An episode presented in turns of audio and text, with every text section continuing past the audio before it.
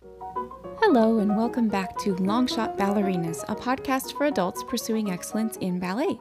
My name is Sasha, and this week I'm presenting to you episode four and a half, a special bite sized episode to squeeze into this busy week. If you live in the US, it's highly likely that today you're celebrating Thanksgiving. And this year, I'm giving thanks for all of the fantastic role models we have in the ballet community, both amateurs and professionals. I'm also thankful for our social media and ease of access to these folks who share their dance lives with us, as it always brings me inspiration and motivation to continually pursue my ballet goals goals. If you're new to Longshot Ballerinas, you should know that I am currently in pursuit of a professional career in ballet performance. As an adult dancer striving to be really good at ballet, I can't emphasize enough the importance of great role models for improving your skills in the studio. And by great, I do mean the professionals in ballet, those dancers who may not look like you, may not move like you, and may possess skills and talents over, above, and beyond your current reach as an adult dancer.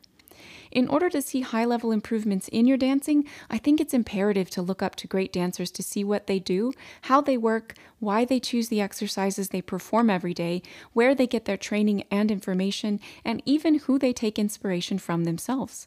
All of these areas of observation can give you that edge in your technique and artistry that observing other dancers around your skill level alone can never provide. Simply put, study the greats and do as they do. Okay, now that we've sufficiently intimidated ourselves by thinking of all the incredible dancers we've ever seen and comparing our currently and woefully inadequate physical attributes and lack of facility, let me explain. We'll start with the C word. no, not that one, and not that one either. Comparison.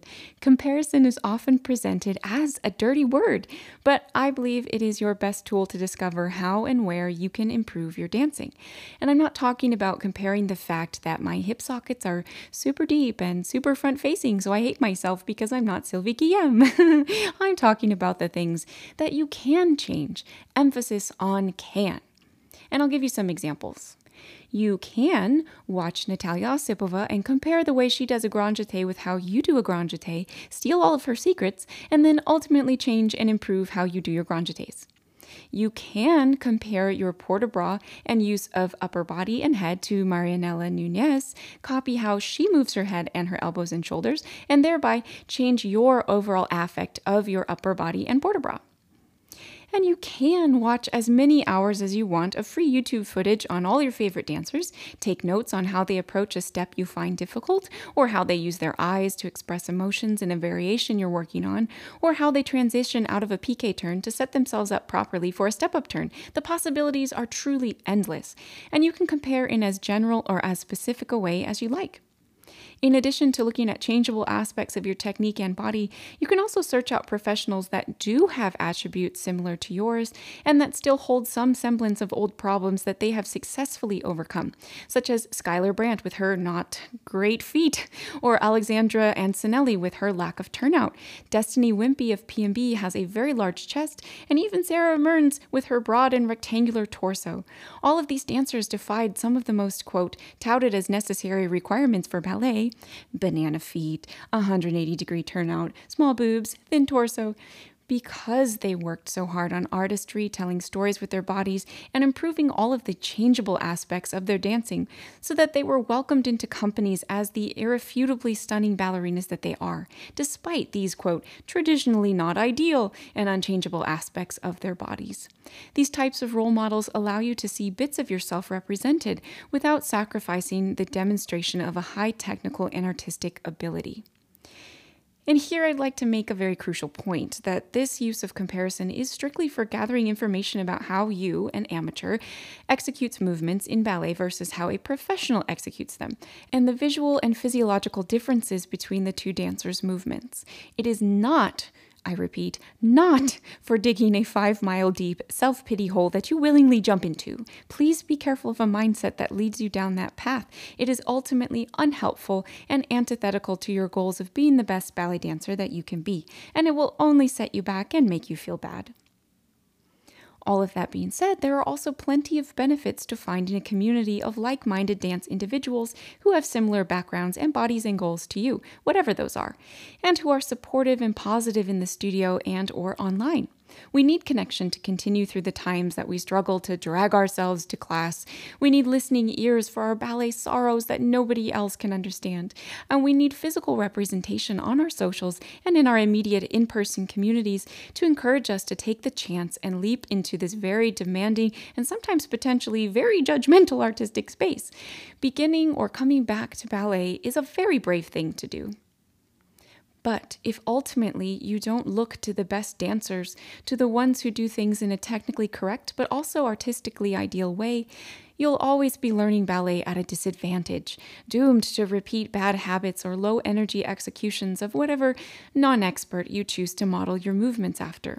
The artistic subtlety that comes along with sometimes decades of performance and training experience that these pros have is accessible to you if you simply pay attention. You do not necessarily always need an outside guiding hand to notice these details if you train your observational mind well, so you can watch their videos next to yours and tell what looks good, what looks not so good, and more importantly, why that is the case. Now, whether you can sufficiently and convincingly demonstrate any replication of these subtleties remains to be seen, but you definitely can't find out if you don't give it a try. So, do something for me and for yourself and for your dancing. Before your next ballet class at home or in the studio, I want you to research a professional dancer, anybody you like, someone in a professional performing company, though, either they were or they are currently and look at them for one aspect of ballet, be it a step or a quality or whatever you'd like. Write down why you think they were able to do that thing so well, from strength and flexibility reasons to energy and attack to musicality and artistry, every tiny little detail that you can think of.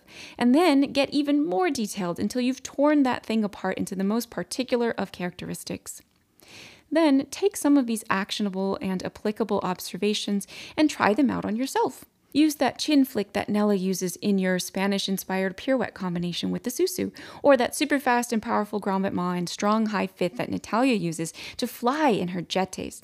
And if you can, get someone to film you after class doing the movement before and after these changes so that you have a record and you can analyze it later. Act the part, try what the pros try, and see what happens. I think you'll be surprised at how professional you can begin to look too. Thanks again for joining me this week. If you enjoyed this short episode, please rate, review, and share the podcast on your social media. Feel free to tag me on Instagram at the Longshot Ballerina or send me a DM. I love hearing your opinions and your thoughts. I'll see you guys next Thursday for episode 5. If you're in the US, have a happy Thanksgiving. Bye.